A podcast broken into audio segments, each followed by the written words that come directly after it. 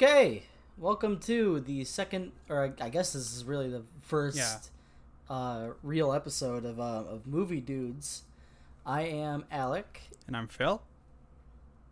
And today, we're going to be talking about Run, Lola, Run, which is a German film from, I think it was 98. Hold on, let me check the back of the box. Yeah, I have the Letterboxd page in front of me. It's 98. Oh, okay, yeah, so it's 98. Mm-hmm. Good, good. All right. So, I guess let's just start talking about it. So, well, I guess we should kind of explain what the plot of the film is, just in case someone doesn't know. And well, just also something that I thought about. If anyone watching this podcast has not watched the film, but wants to see it, you should probably watch it before you listen to the podcast, because we're probably gonna spoil the film for you. Oh, we're gonna spoil it a lot. Yeah. we're gonna talk about everything that's going on. So better watch it before you listen to this podcast. But if you don't care and you just want to know what the story's about, also, do you want to explain? Yeah, I guess I should explain. I mean, I'm the one who recommended it. Sure. Let's see. So yeah, the movie's about it's about a girl named Lola and her boyfriend Manny, who through some, I think it's diamond trade or drug trade, I'm not sure, through some deal that he did, owes 100,000 marks to a guy, just like a, I don't know what the word would be, just like a very tough guy that will kill him if he doesn't have the 100,000. So he basically calls up Lola and he's like, look, I need you to get 100,000 marks to me in 20 minutes. And the film follows okay, so now we're gonna get into spoiler territory, I guess, just right off the bat. That would make sense. Yeah, let's go ahead. So okay, the film follows three distinct 20-minute intervals of Lola trying to get the 100,000 and either failing or not failing. Yeah. And it kind of works in like a sort of time loop. Yeah. Almost. It kind of reminded me of like what's that Bill Murray film? Groundhog Day. Groundhog Day reminded me of Groundhog Day, but if Bill Murray was not conscious about the loop. Kind of like that. So, well, what did you think of the film? Okay, I first saw the film in one of my film classes last year, because we had in my first semester we had a class that was basically just, hey, let's watch a movie and then talk about it every Tuesday and Thursday, which is awesome. Yeah, no, it was a great class, especially during quarantine, because you didn't really have to be in, like, I guess, school, classes, whatever. Mm-hmm. But so what we ended up doing was we watched Run Lola Run one of those days, and it was fun. Like, it was just like, it's just a very fun movie. I think I immediately kind of like gelled with it, especially just, I guess, from the moment she started running, because I was like, oh, this is cool. Yeah, I love. Yeah, just I really. It's just a fun movie. Like, I watched it earlier today in preparation for this podcast, and yeah, I mean, it was fun again. Mm-hmm. Like, it wasn't as great the first time. It wasn't as great as the first time I saw it. Right. But it's like very close to the same level of quality, which must just be like a first time back watching it kind of thing. Mm-hmm. And by the way, I feel I should mention this before we get too deep into discussion. Oh, sure. In the video version of this podcast, you'll be able to see, you know, cardboard boxes in the back. I'm on a slightly different camera angle than I was last time. I have the Blu-ray that I have, which was given to me on Christmas by a very good friend of mine named Miles. So thanks, Miles. The Blu-ray, right? Yeah, thanks, Miles, for giving me this really cool movie. I have it on a digital tire inflator that I just have in my apartment for whenever my tire goes flat. Mm-hmm. So that's the best thing I could find to prop it up. I promise that when I move, I'll have a much better setup for this. Right. Yeah. I also tried to... Yeah, what's that? As you can see, well, not you right now, but as the audience can see, right. I kind of try to do something with the background with some lighting. I think it looks kind of good with, like, considering the webcam that I have. But, yeah, so... I don't know if you had anything else to add. I guess not really. Before we get into the discussion, all right. Well, I might as well, since you told your story of how you first heard of the film. I had kind of a similar story where I had a class where we had to film a scene, and a scene of like two people running at each other. And as an example, she gave us, well, she showed us a scene of Lola running, and that's the first time I heard about the film. And I remember that I was, I thought it looked kind of weird, especially with the very like techno German music from like late 90s. But also, you know, there was this scene where she goes on the stairs with the like the weird animated sequence. And I kind of thought like, huh, what's that about? Like, that's a weird film. And yeah, and I kind of didn't really think about it much until you you put it on your list of films to watch, and then I thought like, oh yeah, right, it's that film. All right, I'm gonna watch it. And so I saw it 2 days ago, and yeah, now I guess we should give our opinion about the film. Yeah. I mean, I think I already said that I like it a lot. Right. I think I would probably say it might actually be the only German film I've ever seen. It's like in German. Yeah. I thought about that, and the only like German film that I remember watching is Dr. Caligari. Is that the name? This I know what you're talking. Yeah, about. This really old like silent film era film that I saw in a class for about like the history of cinema, and I mean it doesn't really count because it's a silent film, but and yeah, so I would say it counts. Well, yeah, maybe. But you know, it's weird kind of how like the two German films that I saw have like 80 years of difference.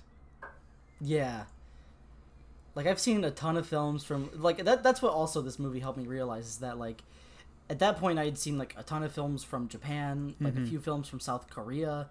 And I was, like... And obviously some Spanish movies, too. And I was sitting there, I was like... Damn, I don't think I've ever seen a German movie before. Yeah. Yeah, no. Yeah, it was just a good experience, is watching this movie. I like it a lot. Yeah. It's just fun.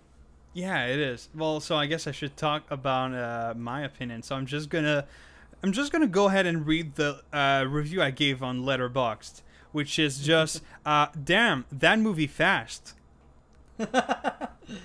Which is one of the deepest reviews I ever wrote on Letterboxd. I'm really proud about it. Thank you very much. But yeah, no, that movie is just so much fun, and it's, well, I say it's fast, like. It's so the pace of the film is just so fast all throughout the film. It's also like, I thought about it, it's really short. It's like 80 minutes.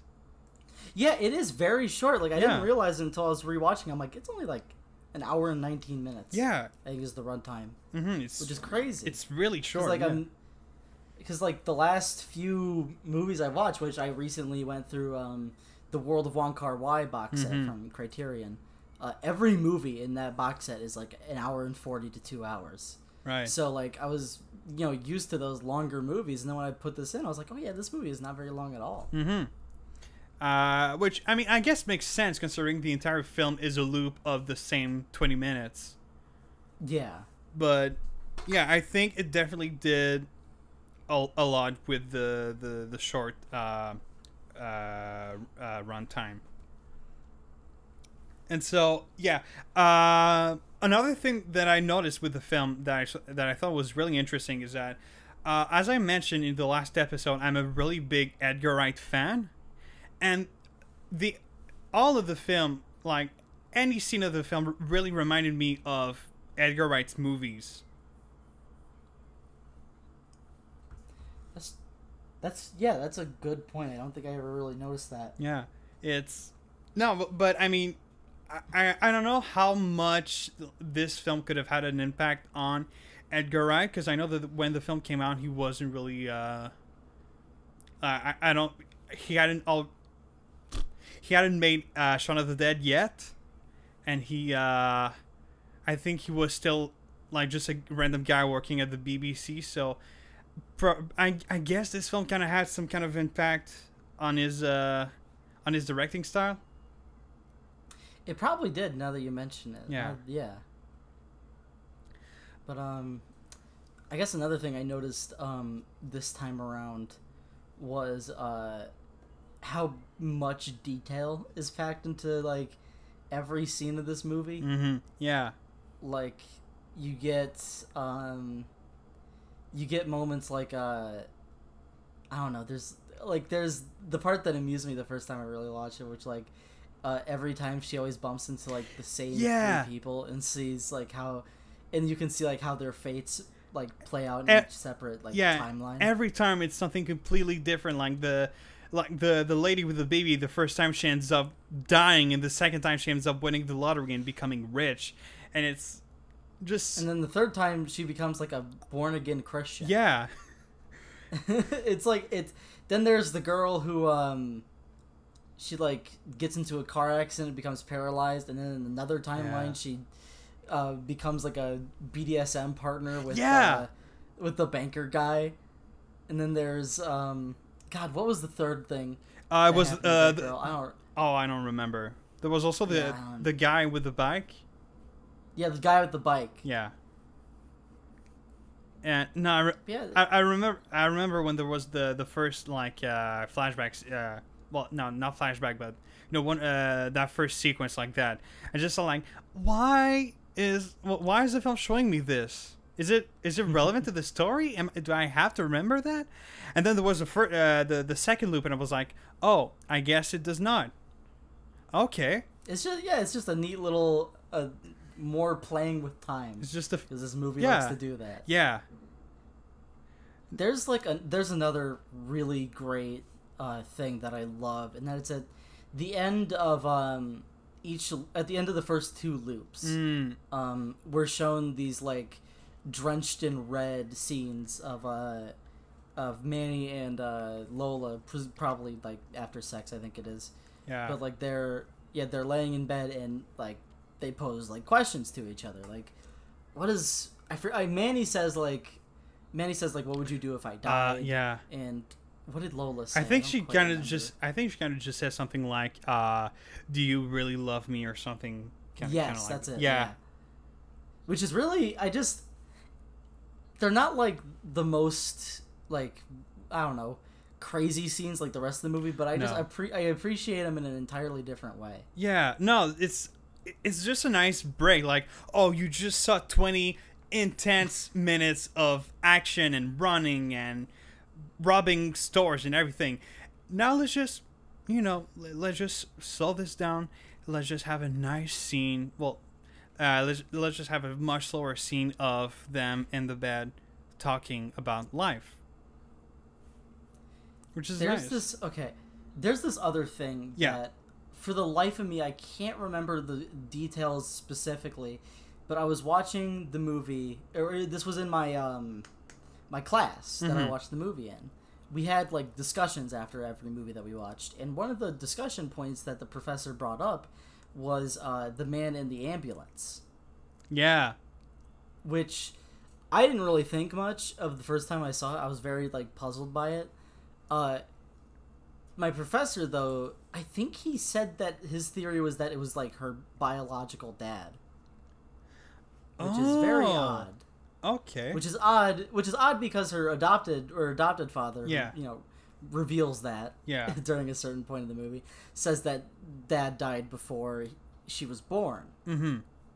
But who's that guy in the ambulance? Why does she enter and like hold his hand, and then his heart suddenly gets steady? Yeah. It's someone else. I don't quite know if this is correct. But like I think he also said that it might be the bank guard who has like a heart attack in the third timeline. Does he? Because, like, when Lola runs away from him after exiting the bank, or not even exiting, just passing by it, you can kind of hear his heart kind of, like, strain a little bit. Because, like, for whatever reason, it zeroes in on his heart sound, and you just hear, like, a bump, bump, bump, bump, bump, and you just hear it go, like, really weird. Oh, all right. So I think if they were to add that detail in, because, like, he's never shown again after that moment. Unless it's the same actor as that ambulance guy, which it might be, and the solution is really simple, and I'm just stupid. But I don't know. All I remember is that my professor made that point very, like, strong, that we should look out for that. Well, that's funny you mentioned that, because you know what I thought when I watched the film? What's that? Because, like, all right, it's not like an actual thing that I have, but when I watch movies, I kind of have trouble remembering the faces of the characters, so I don't know. That's funny. I actually have problems remembering names. Oh yeah, well yeah, that as well. But I think, like, faces sometimes are a bit more difficult to remember. So when I first saw it, I thought it was the her adoptive father's like colleague, I guess, who runs into Lola with his car. And then later the film gets into a car accident with Lola's dad in the car. So I don't know why I thought it was him. Shoot, you might be right. And, like, I'm not too sure. Right until you mentioned that, I was convinced that it was him. It's okay. I'll look this up after the recording. Yeah. Or, like, when I'm editing this, I'll look it up and see if we're being stupid or if it's left ambiguous. Yeah. So then, who knows? I guess for those who are watching the video podcast, there's gonna be, like, the answer on the screen. So yes. Yeah. So, well, you when talking about that, we mentioned her dad. So I just wanted to say, because when I first watched the film, that I thought, all right, I'm gonna have to talk about that. What a fucking piece of shit! Oh my god, that is such a hateable character. Yeah, he is not a good man. Oh man, like it's such an interesting moment too, because because you know, him and his mistress are talking. Yeah. And she says, like, I'm pregnant, and he goes, like, oh, that's great, and then Lola interrupts. But then in the next segment, we see a world where Lola didn't interrupt that discussion at that time. And you can see her, and we're able to see that conversation continue. She says, but it's not yours. Yeah. And then, in the third segment, he goes, like, Lola doesn't interrupt at all. And instead, it's him this time that goes, like, oh, this is really great. I think they're interrupted, actually, by the guy arriving, who usually in the other segments got into a car accident. Mm-hmm. So that guy comes, it's... you know, knocks into that conversation, which, you know, she then has a look of, like, hesitation on her face, like, I have to tell you something, and he's like, we'll talk about it later. But we know what that is now because of the other timeline. Mm-hmm. I don't know. This movie plays with, like, the butterfly effect in so many different ways throughout the entire, like, just even through different timelines. I love how this film, I mean, this film is basically a time travel film. But the time travel in itself is never mentioned in the film. Yeah. Which I think it's so cool. It's just like the director being like, no, never mind. I don't want this to happen. Let's rewind. Yeah. There's other parts too. Like, other details is, like, I didn't notice until my second viewing. Mm-hmm. But there is, in the beginning, there's footage of dominoes. Which kind of plays into the, like, you know, one thing knocking into another influences whatever. Right. Like, one event happening causes another. And then there's something else I noticed, like, I think the first time I watched it is Manny teaches her how to disengage the safety on a pistol. Mm-hmm. And then in the second segment, when she's robbing the bank. Yeah. She disengages it after the guard says, you don't know how to use that. Uh-huh. Which is so cool. You know, I actually didn't even think about that. That's really cool. It's so cool, but it also, you know, plays into the way of, like, that doesn't make any sense. How does she know how to use a gun? Or like how does she is she able to, like, does she know what happens in the other segment? Yeah, no, it's really nice. Like those like so cool, fun little details. Oh, I love that kind of stuff. This movie's full of them. Like yeah. Even in certain scenes, like actors that we saw like a little bit ago will like be in the background. Mm-hmm. Like I noticed that a couple times, which is really cool. Yeah. No, I think I might have to rewatch this film like at some point. Oh, for sure. Yeah. It's definitely rewatching this was a great experience. Oh yeah, I bet. It's definitely the kind of film that you can't just watch once. No. So another thing that I thought I'm not entirely sure about like the significance of it, but that I thought was really neat is how in a couple of scenes, especially the scenes where we see the Lola's dad talking with her mistress, where I don't know why, but those scenes are shot with like kind of a worse camera than the rest of the film. Yeah, I was gonna mention that. Yeah, the movie plays with like a few different kinds of, I guess like filmmaking, because like there's, you know, Lola's scenes where it's just her or Manny, and it's like really, kind of like very like it's like an HD, it's a regular camera, right? It's a regular movie camera, but then the dad scenes or like pretty much any scene that kind of focuses on a side character, mm-hmm, is shot with like a lower quality of film on a camera that doesn't capture as good a picture as the other one.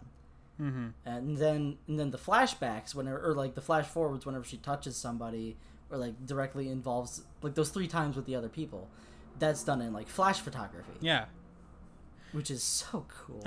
Those scenes are really fun to watch. But when I first saw the first scene with the dad talking with her mistress in the worst quality, I thought it was like kind of the director trying to make it look like a soap opera, because you know, those kind of like boring cheap romance shows.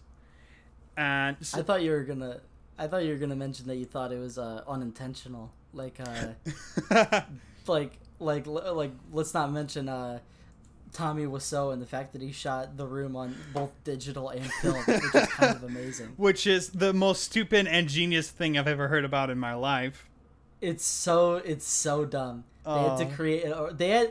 They had to actually physically make a new rig. Yeah, for two cameras. A rig that had never been created before, and that's never been created. Never needed to be. No one's ever thought, "Oh yeah, I'm gonna use the both of them." No, everyone's just been like, "Oh, it's film or digital."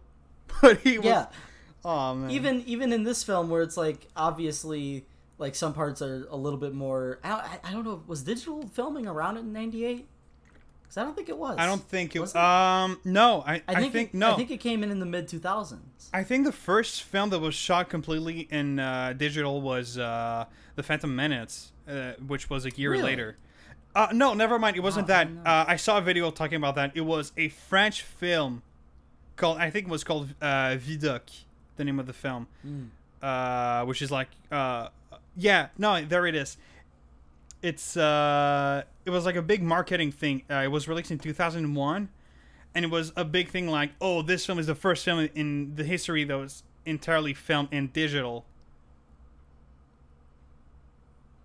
That's interesting. I remember when I was younger, I thought that like digital was around for much longer, and then I was like, no, they used film till like I was born, which is crazy. Yeah, no, they used film for so long, and they still do today. Like, oh yeah, there's Dunkirk. A lot of still do. Like Christopher Nolan keeps using film for like all of his films. I don't quote me on this. Yeah, I think Justice League might have been filmed like on film. I think which is a really weird idea, because like, dude, it looks super digital. Yeah. But then there's pictures of Zack Snyder with like his film reels of Justice League. Hold on. It's like, let me check. Yeah, look this up. Like, yeah, double check this, because if it is, that's amazing. That's so dumb, dude. I love it. There's so much stuff about this the Snyder Cut. Like, isn't it like entirely in black and white and in 4:3? Yes. Well, it's not entirely in black. I watched the Snyder Cut. I haven't. I watched the whole thing. Really?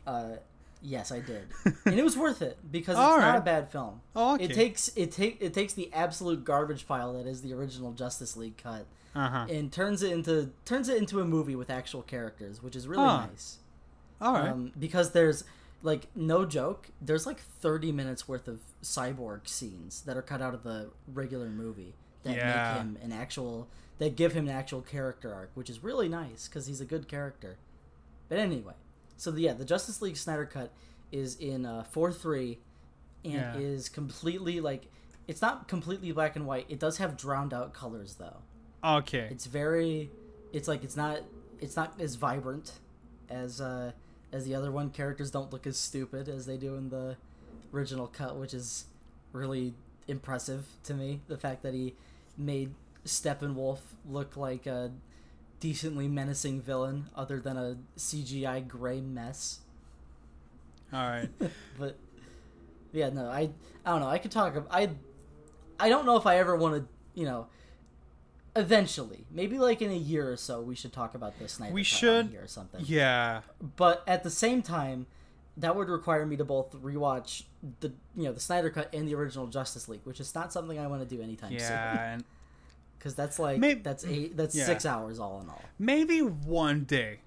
But one day, yes. Right now, I don't want to do that. So I found the information that I was looking for. So at first, he wanted to film the film in IMAX, but he couldn't because it... I don't know why, but he couldn't film it in IMAX. So he opted to shoot the film with a 35mm camera. I mean, good on him, I guess. Yeah, I mean, at this point, fair enough. It's fair enough. It's, you know, obviously it's a lot less practical. Sure. Yeah, but I mean, like, if you want to do it, hey, be my guest.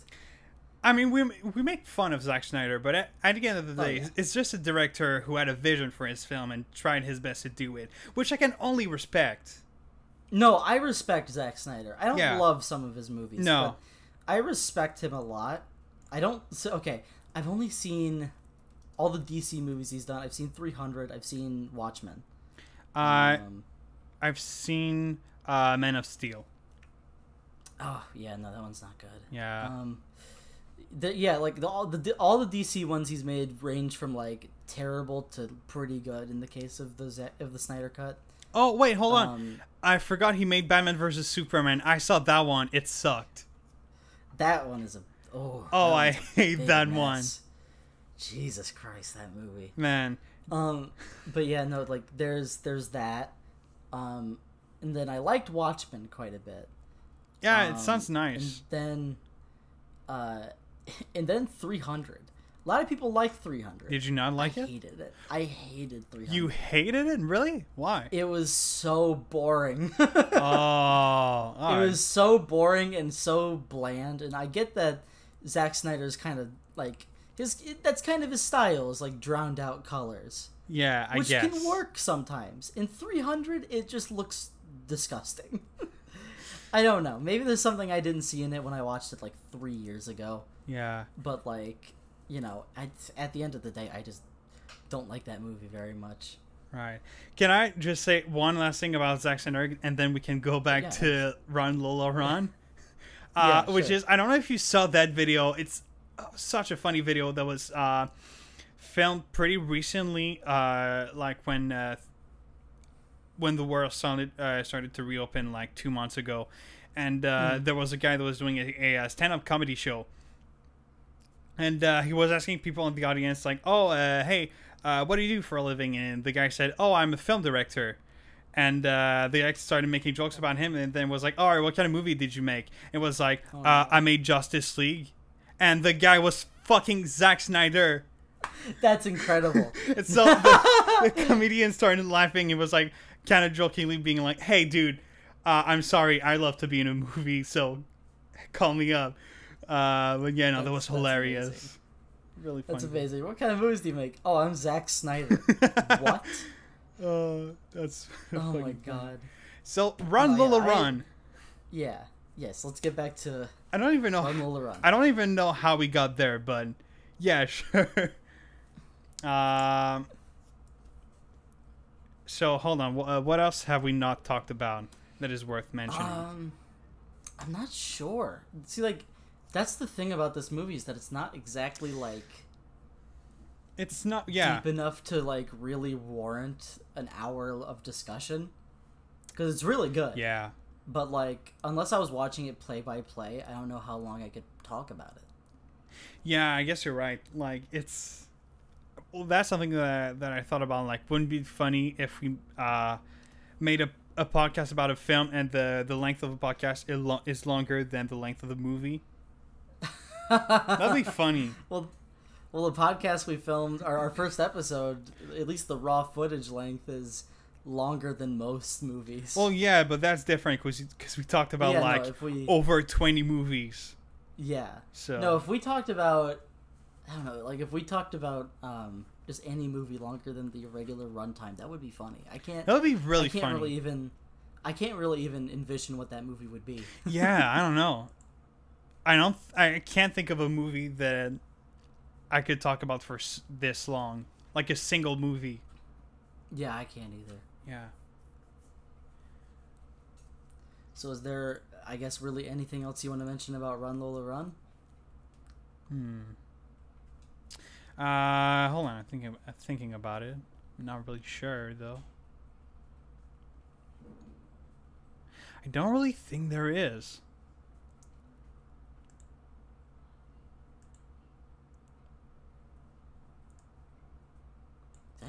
I think I got all I wanted to get out. I really like the movie. It's really well paced, edited, filmed. It's just a well made movie. Yeah. And I don't know, if we get into, I guess, a rating section at the end of this, I'd probably give it like a low 9 maybe. Yeah. Well, on Letterboxd I gave it 4-star, which is, I guess, an 8. Yeah. So. It's like it's a 9 for me, but closer to a 9 or closer to an 8 than like a very solid 9, I guess I would say. Mm-hmm. It's a good movie. I like it a lot. It's a great movie. Yeah, there's a lot of really good thing. I don't think I can really think of a flaw. No, I can't really either. Like, I mean, and there must be a few small things here and there, but like besides that, there isn't really anything like huge that I can really think of. Can I? Because I thought about something. Can I just talk about, not related to Run, Lola, Run? Let's just open another topic for conversation. Something really fun, movie related, that happened to me this week. Oh yeah. For the first time since October of 2019, I went to see a film in theater. Ooh, what'd you see?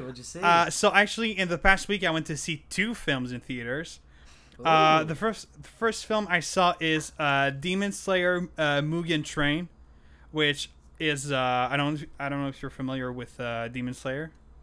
I'm familiar. I'm familiar with it, which I know the name, and I know that there was a movie out because I have some friends that like Demon Slayer. Right, so for those who don't know, Demon Slayer is a very popular anime that the first season was released in 2019, and in 2020, the movie, which is the follow-up to the first season, was released in Japan, and recently this year it was released in theaters in America, so I went to see it, and it was really fun. It was, I think it was better than the first season, in my opinion.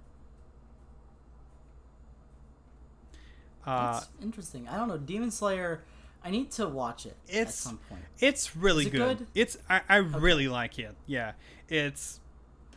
There's some really touching parts. There's a big, throughout the entire show, there's a really big theme of like forgiving, because the plot of the anime is there's people fighting demons, as the name says.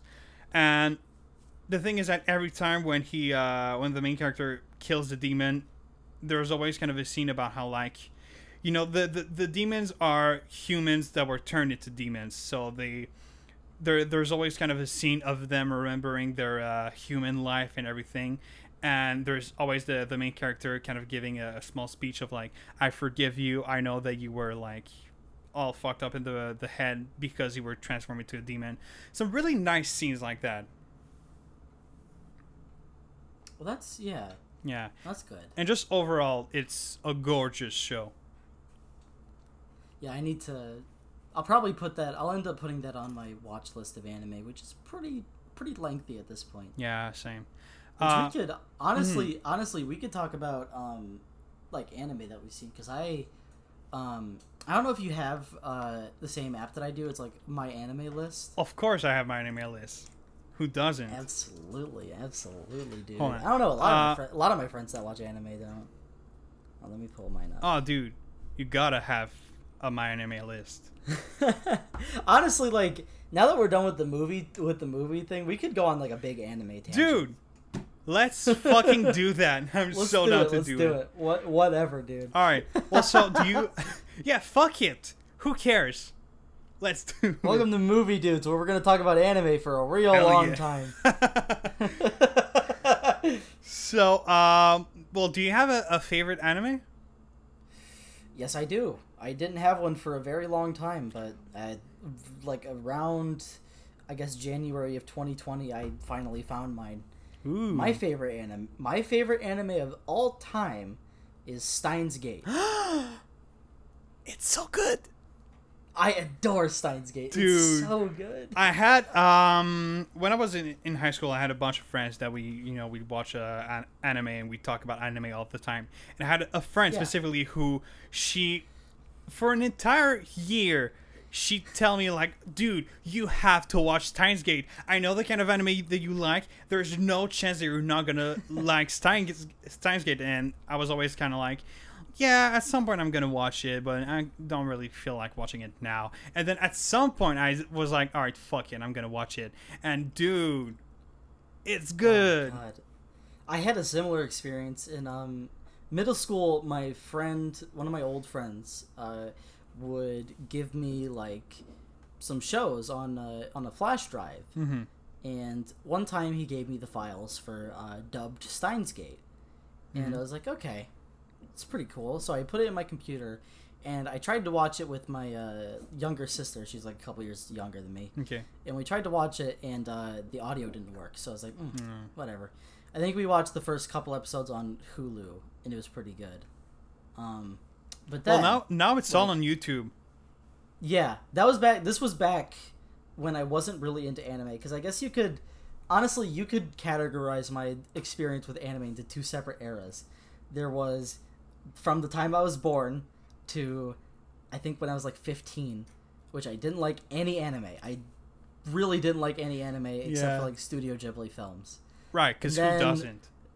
Yeah, and then I watched Death Note, and it, like, broke the seal that I had on, like, not liking anime, because I was like, this is amazing. Anime can be like this. Death Note's the one that broke the seal? Really? Yeah, it was. Huh. It was, yeah, because I remember it was just kind of started one night, because my friend had invited me to, there's this convention in Northern Ohio called the Colossal Con. Yeah. And it's like a big anime convention I've gone the last couple years that they held it. In 2019, my friend invited me to it, and I was like, okay, I should try and watch an anime to like really brush up, or like trying to like at least get into something before I go there. And so I decided to watch Death Note because my sister had really gotten into it, and she was bugging me to watch it. So I was like, sure. So I watched it dubbed on Netflix, and I think I watched like seven episodes the first night I watched it. Yeah, because I was so sucked in, and I finished it in like a month. But that was a really good first experience, because then I was like, all right, all bets are off. I'm gonna watch a whole bunch of anime. Mm-hmm. And then that Christmas, I decided to buy 2 shows on Blu-ray, and that was Cowboy Bebop and Steins Gate plus Steins Gate Zero. All right. So I have all of it. All right. I watched Steins Gate, and it's a masterpiece. I really, honestly, I could talk about that show for a while. It's really good. Well, so for me, yeah. What's Yeah. Yeah, what's your favorite anime? My favorite anime is, well, I don't know if you know it. It's an anime called Clannad After Story. Oh no, it's Clannad? Oh no, it's heartbreaking. I've heard nothing but sad things about Clannad. Oh, it is so sad. It's really sad. So Clannad After Story is like the second season of Clannad. And so it's basically like Clannad is when they're all in high school and having fun, and After Story is when they're not in high school and sad. That's basically how you describe it. Fantastic. And there's just, well, the main character, like, there's always so much bad stuff happening to him all the time. And he's just overall a sadly unlucky man. And there's three scenes in particular that I can think of that, like, are some of the saddest scenes I've ever seen, like, not just in anime, but just in media in general. Yeah. I want to add it to my list, but I don't know if I want to, because then I'll get sad again. So it's been a really long time since I've been emotionally wrecked after an anime. Long time. I can't, what was the last time? Oh, I think Evangelion put me out of commission for a while. Yes. There's just the story of a couple characters in general is kind of like, oh Jesus, I need to stop for a little bit. But I guess a good idea to just kind of like, I don't know, get ourselves acclimated with what we think about anime in general is just go through every anime I've ever watched on anime list. Well, so how many do you have? I have like maybe 20. Maybe like 15. Oh, well, I have more. I have 35. Oh, Jesus. Dude, that's nothing. My brother has like, I don't know, 200 or 300. 200 or 300? I haven't even watched. I haven't even watched 200 shows in my life. Same. Anyway.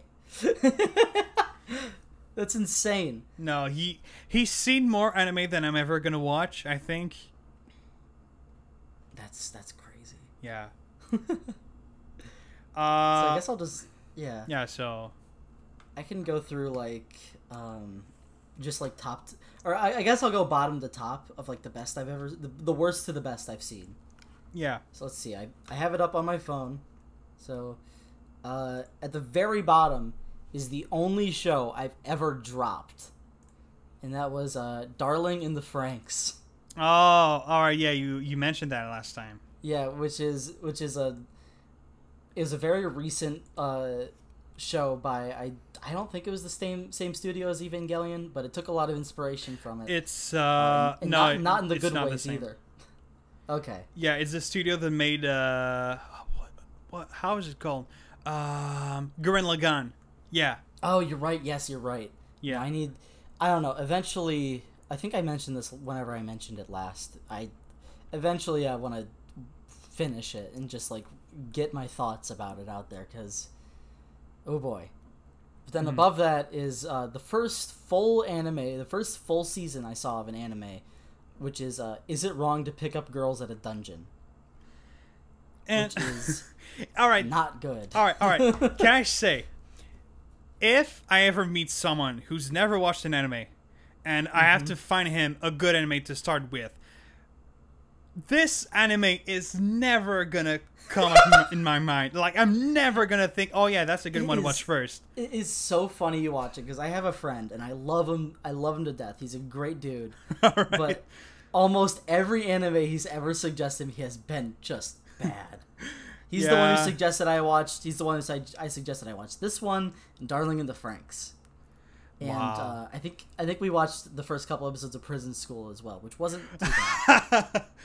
It wasn't too bad. It still wasn't good, but like, so yeah. All right. I would say I'll give a rating along with every one of these. So like, Darling in the Franxx, what I watched, it was 2 out of 10.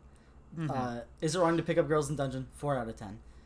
The other show he showed me, the first season of Data Live, which is also 4 out of 10. Yeah. It was just not that great. Above that is I watched this at the most recent Colossal Con, which happened earlier this month, or I guess earlier in June when this will be released. Mm-hmm. Which is Fruits Basket. Oh, the original one?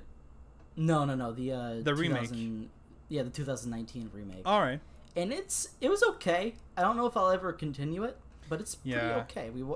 There was like watch parties instead of the usual like rave that they do. Yeah. So we just had watch parties, which was neat. Then above that we have Foolie Cooley. Oh, I gotta watch that one. Which I didn't finish it. I don't know why I didn't, because it's only like 6 episodes. Yeah, it's short. It's good. It didn't really gel with me that well. I really do think I need to rewatch it. Above that is let's see, Toradora. Have you ever seen that one?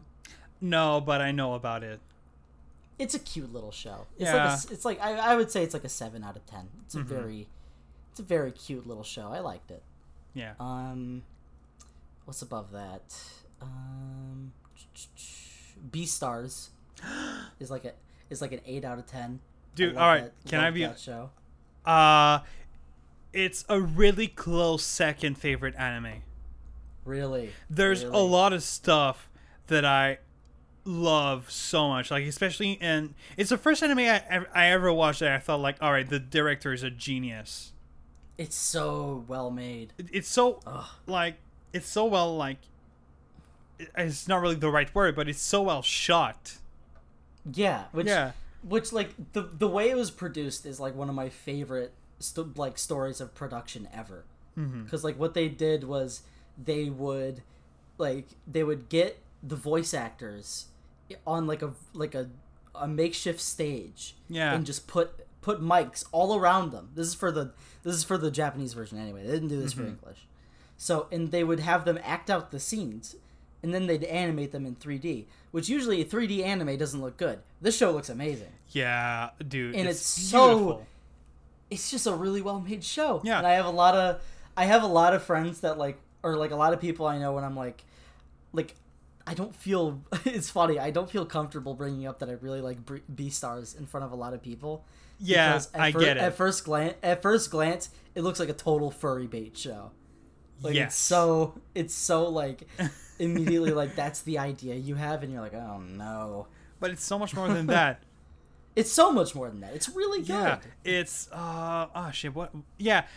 For those who don't know what Beastars is, think like Zootopia, but for adults. Yeah, think Zootopia, but, darker. Zootopia, but with sex. Yeah. That's what it is. That's another thing whenever people are like, isn't that show just like furry sex? And I went, no, but also you're not 100% wrong. Yeah. I mean, yeah, there is, but, it's more than that. It's not...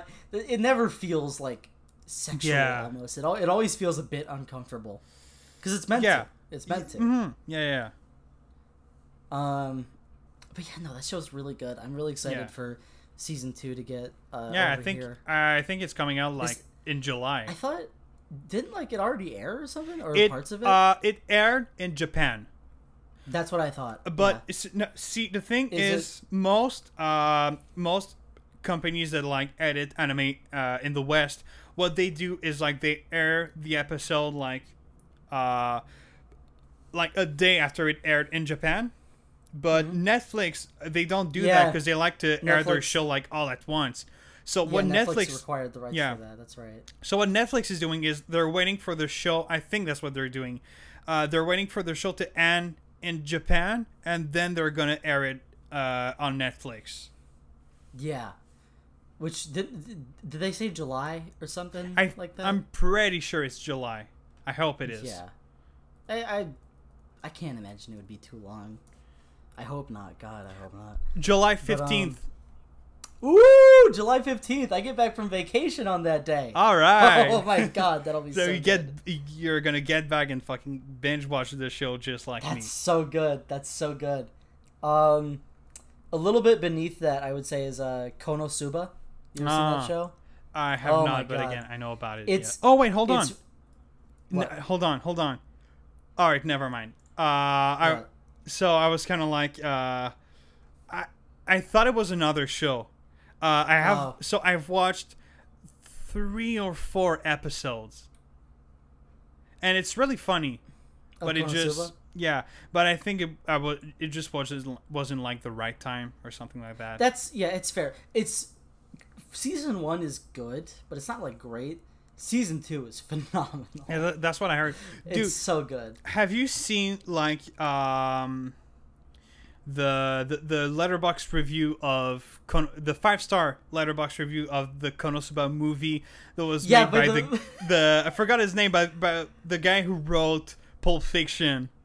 Yeah, it's so funny. I remember someone on Twitter was just like, "What?"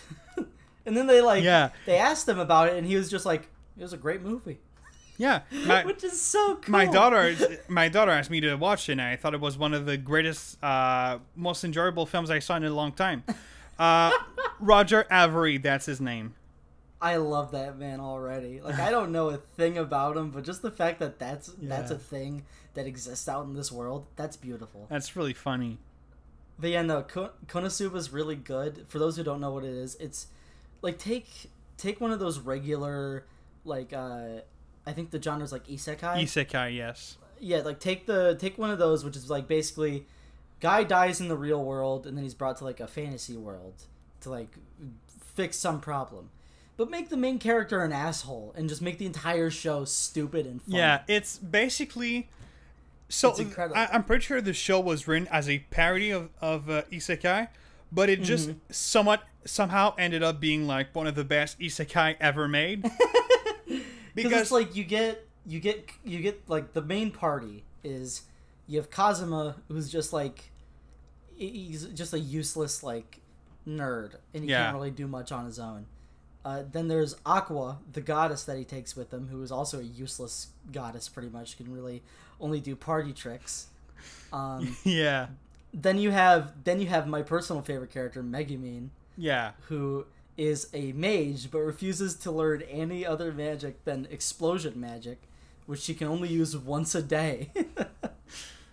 And then you have the last party member, Darkness, who is a knight that can never land any hits, but is also a severe masochist. she's way into BDSM. It is so funny. One of the just funniest shows I've seen in a while. I gotta finish it. It's a very good show. I like it a lot. Moving on, I guess above that would probably be Steins Gate 0, the sequel to Steins Gate. I have not seen it yet. Have you not? It's good. It's good. Right. Not quite as perfect as Steins Gate Season 1, but it's still really good. What I'm gonna say is I haven't seen it yet. But the suit that he wears, like the main character wears, is fucking beautiful. So that's just a good reason to watch it already. He's got drip in that season. Dude, I don't get it. Yeah. I don't get it. It's like, because the whole, it takes place in, okay, I'm not going to spoil Steins Gate for anybody who hasn't watched it. Yes. But I'll say it like this. It takes place in a timeline where the main character, failed to do the thing that he does in the end of Steins Gate, the first season. So that's all I'll say about it. But it takes place in that timeline, and there are a lot of good moments with that like plot point in mind. But yeah, eventually I want to talk about all of Steins Gate because it's so good. Oh yeah, we should. But I guess now we're getting into my favorite anime ever, just like my list of like top tiers. Yeah. Which is obviously Cowboy Bebop is up there in the upper... It's... like, the upper echelon. Like, it's the #1 anime on my watch list. You can't... like, you really will never find anything quite like Cowboy Bebop. Both in quality and just in how it's made. It's like... I'm pretty sure it's gonna sound stupid as fuck, but it is true. I think I'm really gonna like the vibe. No, it's an amazing vibe. That's not stupid at all. The vibe of Cowboy Bebop's incredible. Yeah. It's the ultimate, like, and this might just be because like I I know that vibe from, like, Late Night Toonami and, like, stuff mm-hmm. like that. But it really is the ultimate, like, 3 a.m. show to me. Like, it's the show to, like, it's the show to put on. Everybody's asleep. You're awake for some reason. And you're just like, I'm just going to watch Cowboy Bebop. Yeah. And it's such a good show. But yeah, no, it's really good. Above that, which is a show I did not expect to love nearly as much as I do, is Kaguya-sama, Love is War. Oh, yeah. I adore that show. I saw the first episode. It's so dumb. It's basically, it's like Death Note, but if you took, like, the mind game, or if you took the element of, like, I'm gonna catch you and then you're gonna die too. I want to make you confess your love to me. Yeah. Make that the reason they're doing the mind games. It becomes something magical. And also, like, I mean, I can't believe we've been talking about anime this long, and we haven't even mentioned one of my favorite parts of anime, which is the opening. Oh my god! Because like Jesus, J-rock and J-pop is like one of my favorite genre of music in general. Oh, like same that, here. Same that, here. That, and musical theater, and it's like 80s J-pop, like city pop. Jesus Christ, that can. Dude. Well, like, that, yeah. If I could ever listen, like if I ever had to choose a genre of music to listen to the rest of my life, I'd probably choose city pop. Because I can't get enough of it. Right, no, I get that. But this show, the opening has like this very awesome jazzy, it's just this awesome jazzy song, which is like, oh, love me, mister. Oh, yeah. Oh, mister. Oh, mister. Yeah. Oh, my God. That opening is so good. This man. I don't know if you ever saw him perform this song live. Oh, God. What's his name? It's blanking on me at the moment. But I don't know what it is. But, man, he looks like the kind of guy who just loves his job way too much. He's so cool. Dude, cool. You would love a band, one of my favorite bands of all time, that is called Bradio. I've heard the name. Yeah, they made the opening for a show that was called Death Parade. And they make, it's more like sort of punk, disco, that kind of stuff. The guy's got like this beautiful afro. Yeah. Just like the coolest hair. And an amazing voice. And all their songs... That's awesome. Like, I want to watch them live so much just because I know there's going to be the greatest party I'm ever going to be at. Like, it would just be so much fun. Yeah.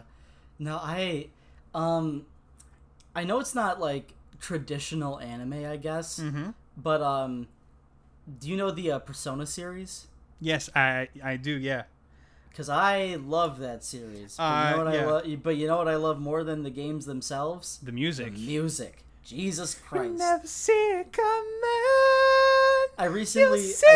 Yes. At Colossal Con, I recently bought the full Persona 4 soundtrack on CD. Oh, dude. It's incredible. Like, you really can't beat Shoji Meguro as a composer. I know, right? It's just... Like every song in there is just beautiful. Like it fits every motif that he tries to go through. Like Persona 5 is like jazz, Persona 4 is like rock, and then Persona 3 is like hip hop. It's all so perfect. Yeah. But yeah, go on. Well, one of my favorite things to see on the internet, one of the funniest thing I see is people who listen to jazz for the first time and are like, oh, this is giving me Persona vibes. And it's just like a random jazz song that has nothing to do with Persona. There was one of my favorite Twitter posts I think I've ever seen is one just said, hey guys, look, it's Persona. And it's just a picture of a red background. Killed me. It's like, no, the thing I saw was like, if someone listens to jazz, they're going to think, oh, it's Persona. And if they listen to orchestral music, they're going to think, oh, it's Final Fantasy. You're right. That's exactly right. That's funny. Oh my god. No, I've been since literally the beginning of quarantine, I've been playing through Persona 5 Royale. Ooh, yeah. Royale's so good. I mean, I've been playing the game for since the beginning of quarantine, so like a year and a half almost, and I'm not even halfway through. Really? Just because it's the kind of game that, like, I'm going to play it for a month, then I'm not going to play it for 6 months, and then I'm going to play it for a month, then I'm not going to play it for 6 months. Yeah, so my Persona journey was like, I think it was like a little bit after he was announced for Smash at the Game Awards in 2018. It went on sale on the PlayStation Store for like $12 or something stupid like that. Yeah. And it was January 2019. I was like, yeah, I'll play it. And then I played it up until, I think it took me until August of that year. Right. And I was like, that's incredible. All right, I'm going to play every Persona game. And then Royal came out the following March. I pre-ordered it. I have the collector's edition. I'd bring it up on camera, but it's in a box over there. So I will refrain for doing that for now. But I played Royal instantly. It became one of my favorite games ever. And then I played Persona 4 Golden when it came out for Steam, and I recently completed it like this April or May, which is also an amazing game. They're all good. I'm going to be starting Persona 3 when I move into my new apartment, because I actually have it on PlayStation 2. So I have it on like original hardware. I mean, I'm excited. Yeah. I'm such like a, there are very little things in this world that like I will immediately be like, yeah, I'll consume anything you give me.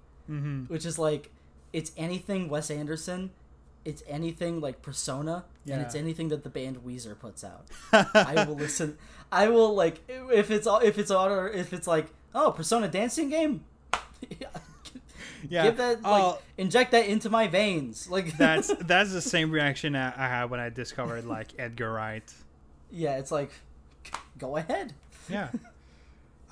Dude, can I? If we're gonna talk about Persona 5, I have to mention, like, I'm gonna mention my brother a lot because he's a big like anime fan. So if we're gonna talk about anime, I'm gonna talk about him. And he's he also plays a lot of video games. And considering video game, he's an actual maniac in the sense that he is going to complete every single game that he plays at 100% so he can get the platinum trophies. Oh, and madman. The only games that I ever, like, every game that I ever, like, 100% complete are platformers. I will never, like, Celeste, Mario. Like, I recently, when the Mario 3D All-Stars pack came out, I completed every one of them. Just so you could see if I could do it. And I did. And right now I'm doing Odyssey 100%, because it's been a couple of years since I played it last. But yeah, no. Madman. Dude, I would never do that. He finished... Every game? Hold on. He finished... well, he didn't do it for 3 and 4. But he did it for 5. He finished 5, like, just a story, and then he did it again, like a year later, just to do it entirely at 100%. And then Royal came out, and then he did it again at 100%. No way! And it's like, that's a madman right there, dude. No, like, something he's gonna play games. Like, I remember when he platinumed Dark Souls 2, and he was doing stuff that, like, you know, he was clearly not having fun because he was doing really, like, repetitive stuff and grinding over and over. And it was like, why didn't you keep doing this to yourself? And he was like, because I have to. I have to. So, no, the only time I ever dropped, like, a Mario game to complete was Mario 3D World. And there's this level. Because, like, what you have to do to complete it is you have to 100% the game with all 5 characters. Which, in itself, not that big of a deal. But there is a level near the end of the game called, or it's the last level of the game, called Champions Road.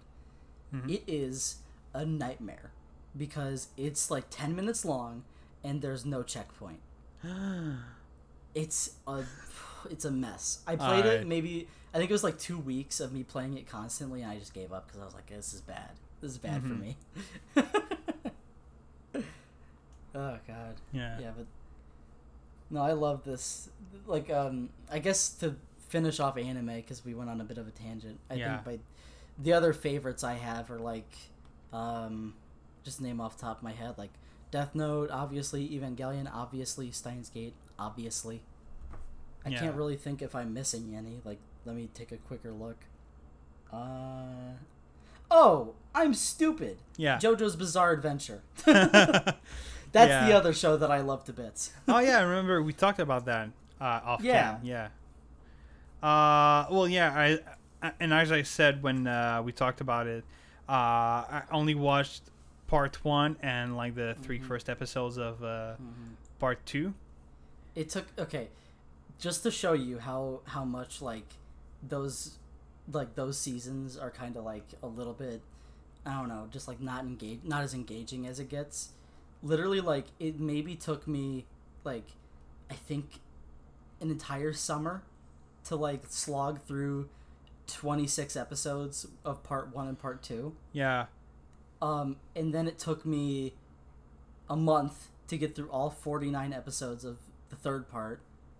And then it took me, like, another month to do part four, and then another month to do part five.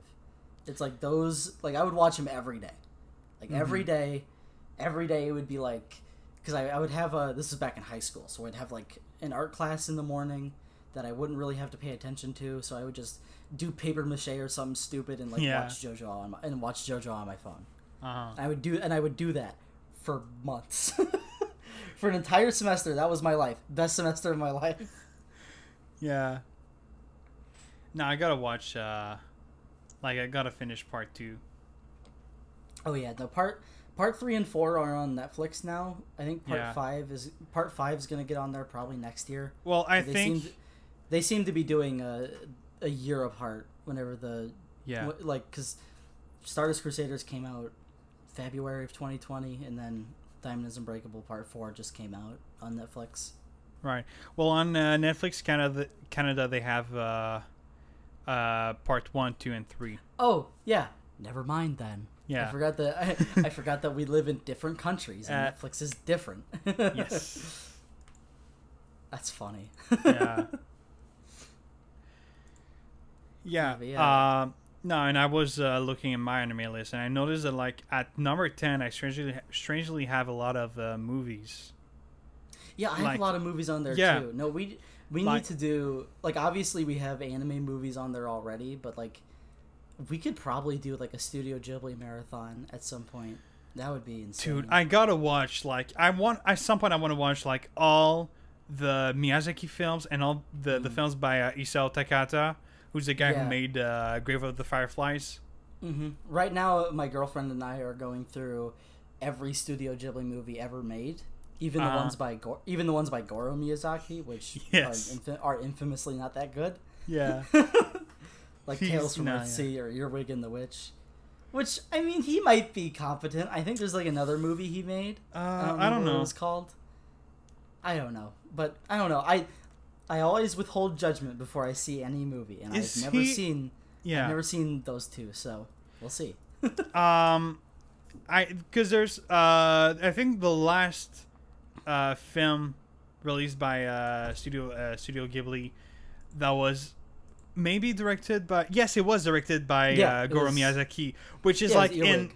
Yeah, and it's in 3D, and it looks like shit.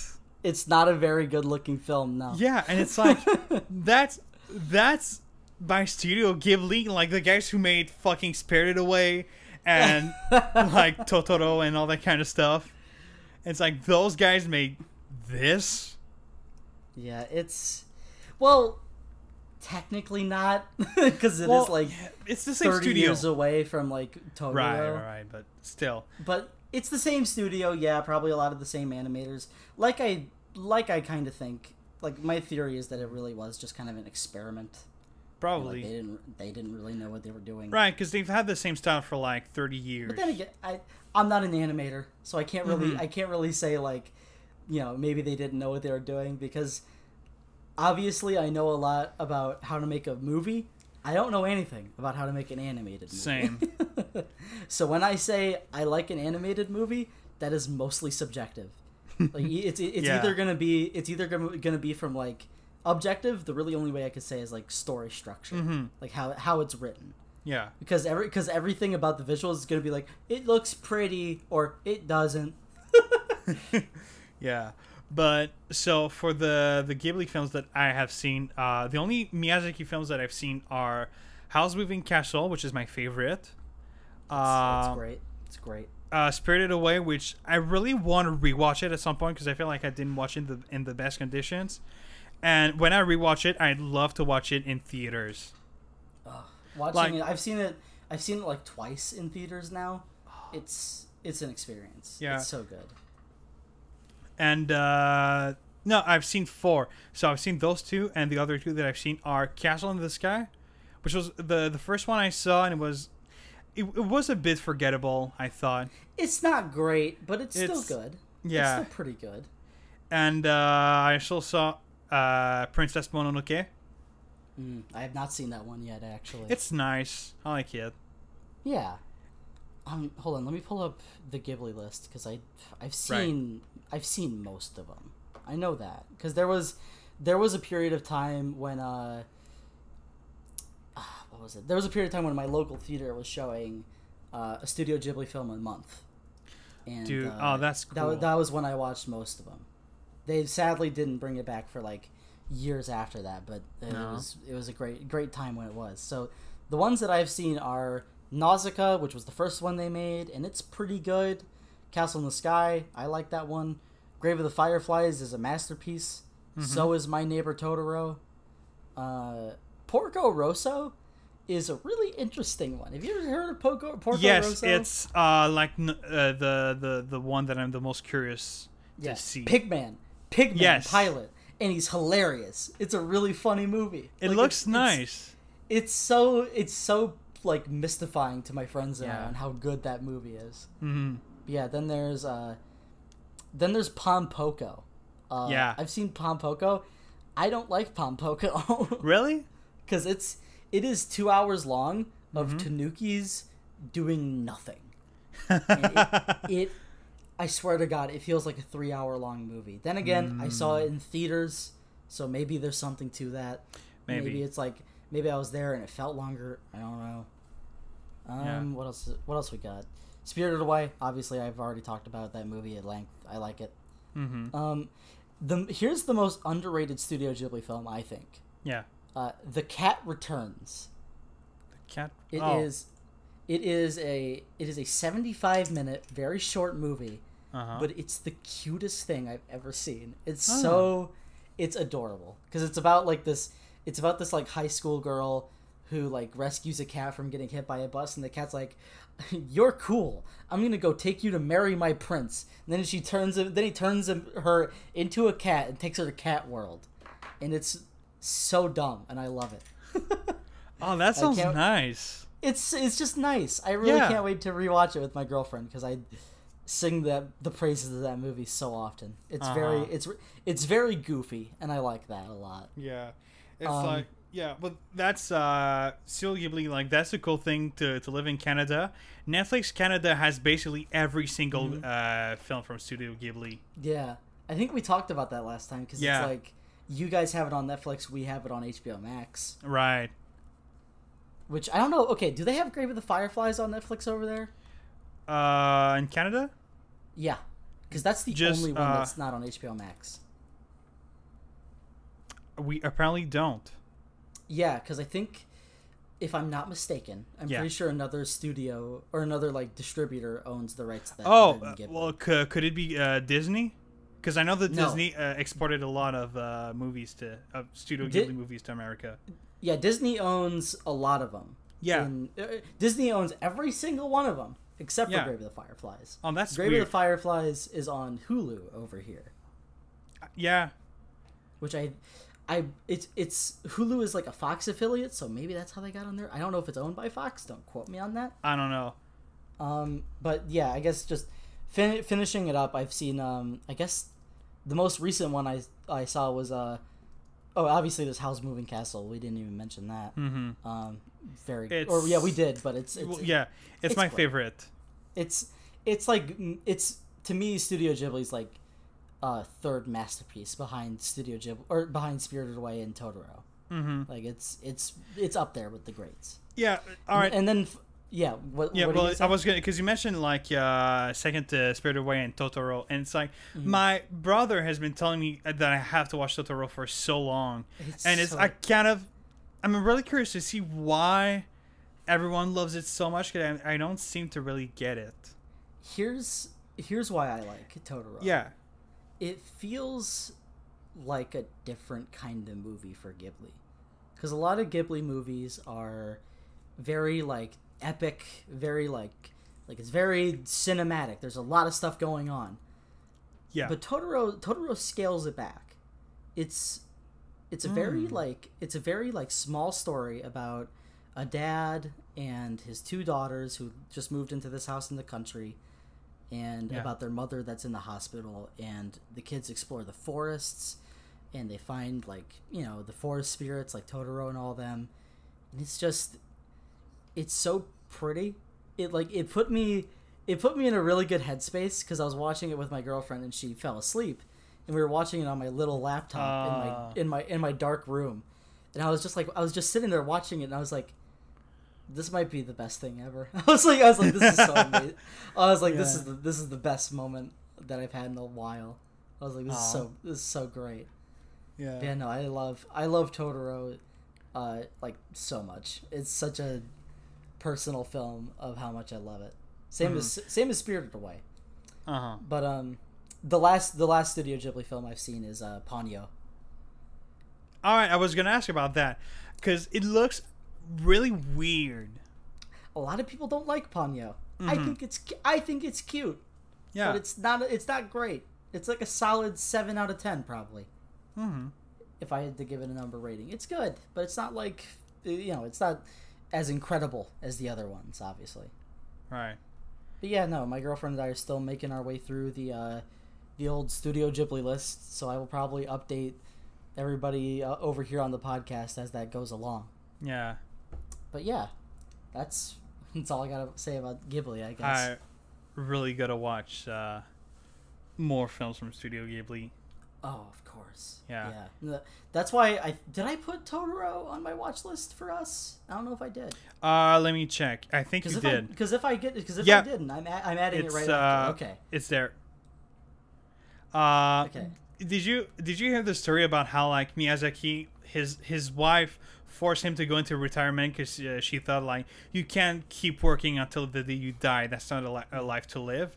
And then he was in retirement for a couple of years, and then his wife was like, all right, you're miserable, you have to get back to work, you can. Yeah. So basically it's just like, all right, Miyazaki has to work until he dies. That's just how his brain works. That's how it's gonna go. Yeah, and then it works for us because he makes great films and we want to watch them. Because I remember when that happened, because it was like, I think 2013 or 2015. That was when The Wind Rises came out, and that was like his big farewell film. And he's like, bye, and then he came back in, like, I think 2019, and he was just like, I can't do this anymore. I'm making a movie. Dude, you know, I'm pretty sure that wasn't even the first time he went into retirement. Like, that's, I think it was the second time. Yeah, I think that's actually true. Yeah. But, you know, without having seen it, The Wind Rises really feel like a farewell from Miyazaki, since it's really, like, you know, it's a film about planes, and it's a globally known fact that Miyazaki is passionate about planes. Yeah. And, you know, Studio Ghibli, the word Ghibli comes from a model of plane. Really? I didn't know that. I feel like I've heard that in the past, but I just didn't remember what it was from. No, he's like, I don't know why. He's just really a big fan of planes. That's just, So, but in terms of other anime films that I've seen besides Studio Ghibli, have you seen Akira? I have seen Akira. Dude, I like Akira quite a bit. I really like Akira. Akira is one of those movies that I need to watch again. All right. Because when I watched it, I liked it. I didn't love it. But I really do need to watch it again. Okay. Trying to think of other anime films I've seen. Obviously, there's ones that have, like, made their way into my favorites. They're on my watch list for us. You know, there's Perfect Blue and Silent Voice. Silent Voice, which I'm pretty sure we both talked about. We did. Yeah, we talked about. Yeah. Yeah. That movie. I have not been affected in the same way by any movie in the past than I was with Silent Voice. I'll go into, like, obviously I'll go into more detail when we do an episode on it. Yeah. But I watched it with friends over Discord. I think it was earlier this year.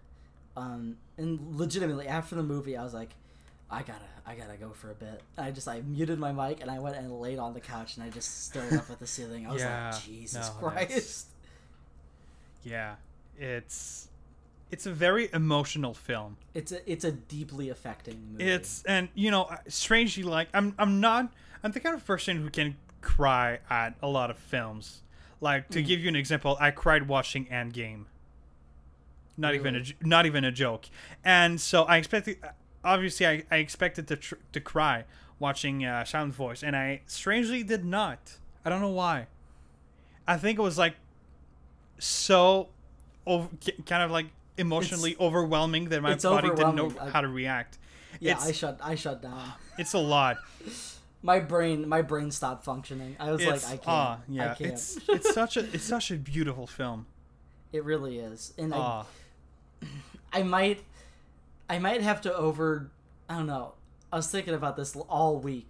I might have to override or overrule the randomizer for us to watch it on my next recommendation. Dude, yeah, I mean, because sure.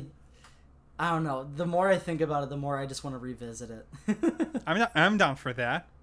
Absolutely. Yeah. All right. And it got taken off of Netflix, so I'm gonna have to order it. Oh well, guess what? It's still here in Canada. Oh, of course it is. Of course it is. You damn Canadians. we've got a great selection of anime on Netflix. I know, like, you guys do. There's it's a lot of good stuff. Yeah. Also, another anime film that I really like is Paprika. Ooh. Which I know you mentioned Perfect Blue. Yes, it's by the same guy. I need to. Yes. I have all of his movies on one of my Amazon lists to pick up eventually. Yeah, it's you know, because I really like Inception, and I've heard that, well, basically this oh shit, hold on, I just realized that my webcam stopped recording. Oh, how long? I have no idea. Well, whenever it stopped, I guess I'll just put a picture of your face on the screen. Sure. Hold on. All right. We're back. We're back. All right. So, what was I talking about? You're talking about Paprika? Yes. So, I really liked Inception, and I've heard for a while that there was, you know, Christopher Nolan was really inspired by Paprika to make Inception. And so I thought, all right, yeah. Well, there's a lot of shots. I don't know if you've seen Inception. I have not seen Inception, nor have I seen Paprika. All right, well, they're both on my mammoth watch list. Yeah, they're both great. And when you're going to see them, you're going to realize that there's a lot of shots that are in the films, and they all have kind of like people dreaming and seeing what's in the other people's dream, and like, are you still dreaming or are you really awake, and that kind of stuff, which I think is really interesting. And so I decided to watch it. Now I was just blown away. Like, Satoshi Kon really was a master at his craft.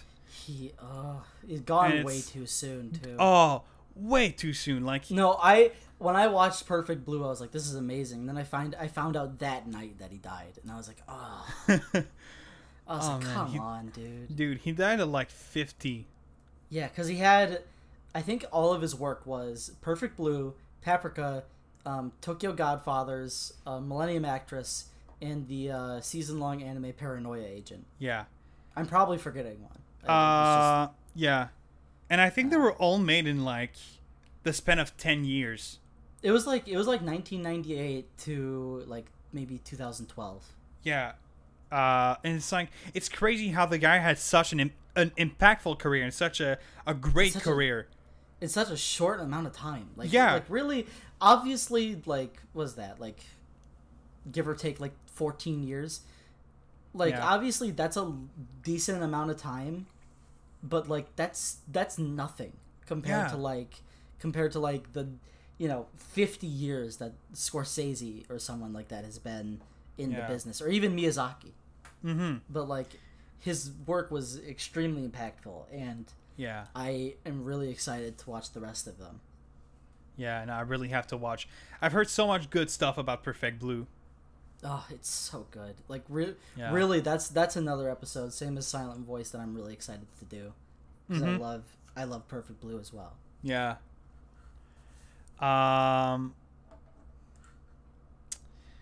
Well, yeah. So I don't know if you want to keep going on anime, or if you want to end this. We've probably been at this for the anime talk for like an hour or so. So I think, I mean, I've run out of stuff to talk about it on anime for now. So should we do the randomizer? Yes. Or I mean, if you have a specific film in mind, you don't. Okay. I don't. Okay. I don't. I really want to do the randomizer. Let's do it. Let's do it. So all right, I have a list of all the films that I want to talk about in the podcast. I'm going to put them in a randomizer, and the first one that's going to come up is going to be the film that we're going to talk about next week. So all right, let's do it. Hold on. All right. It's loading. All right. Holy fucking shit. The film that we're going to talk about next week is House. Yes! Yes! Dude, I'm so down. Yes! Oh, yes, dude. Oh, man. I'm so happy. I just watched it like 2 weeks ago, but I'm gonna watch it all again when I come back from vacation. Oh, man. Oh yes, I'm so happy about that. I love it. Yes, that's so good. Oh, I can't wait. I cannot wait for House.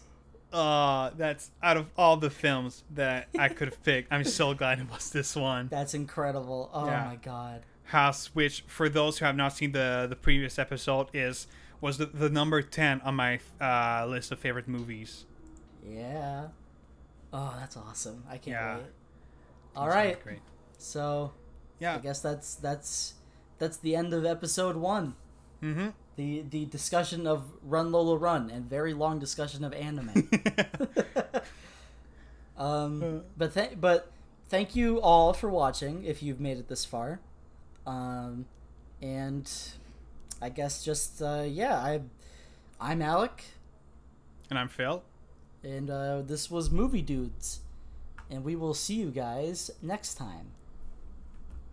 Bye. Bye.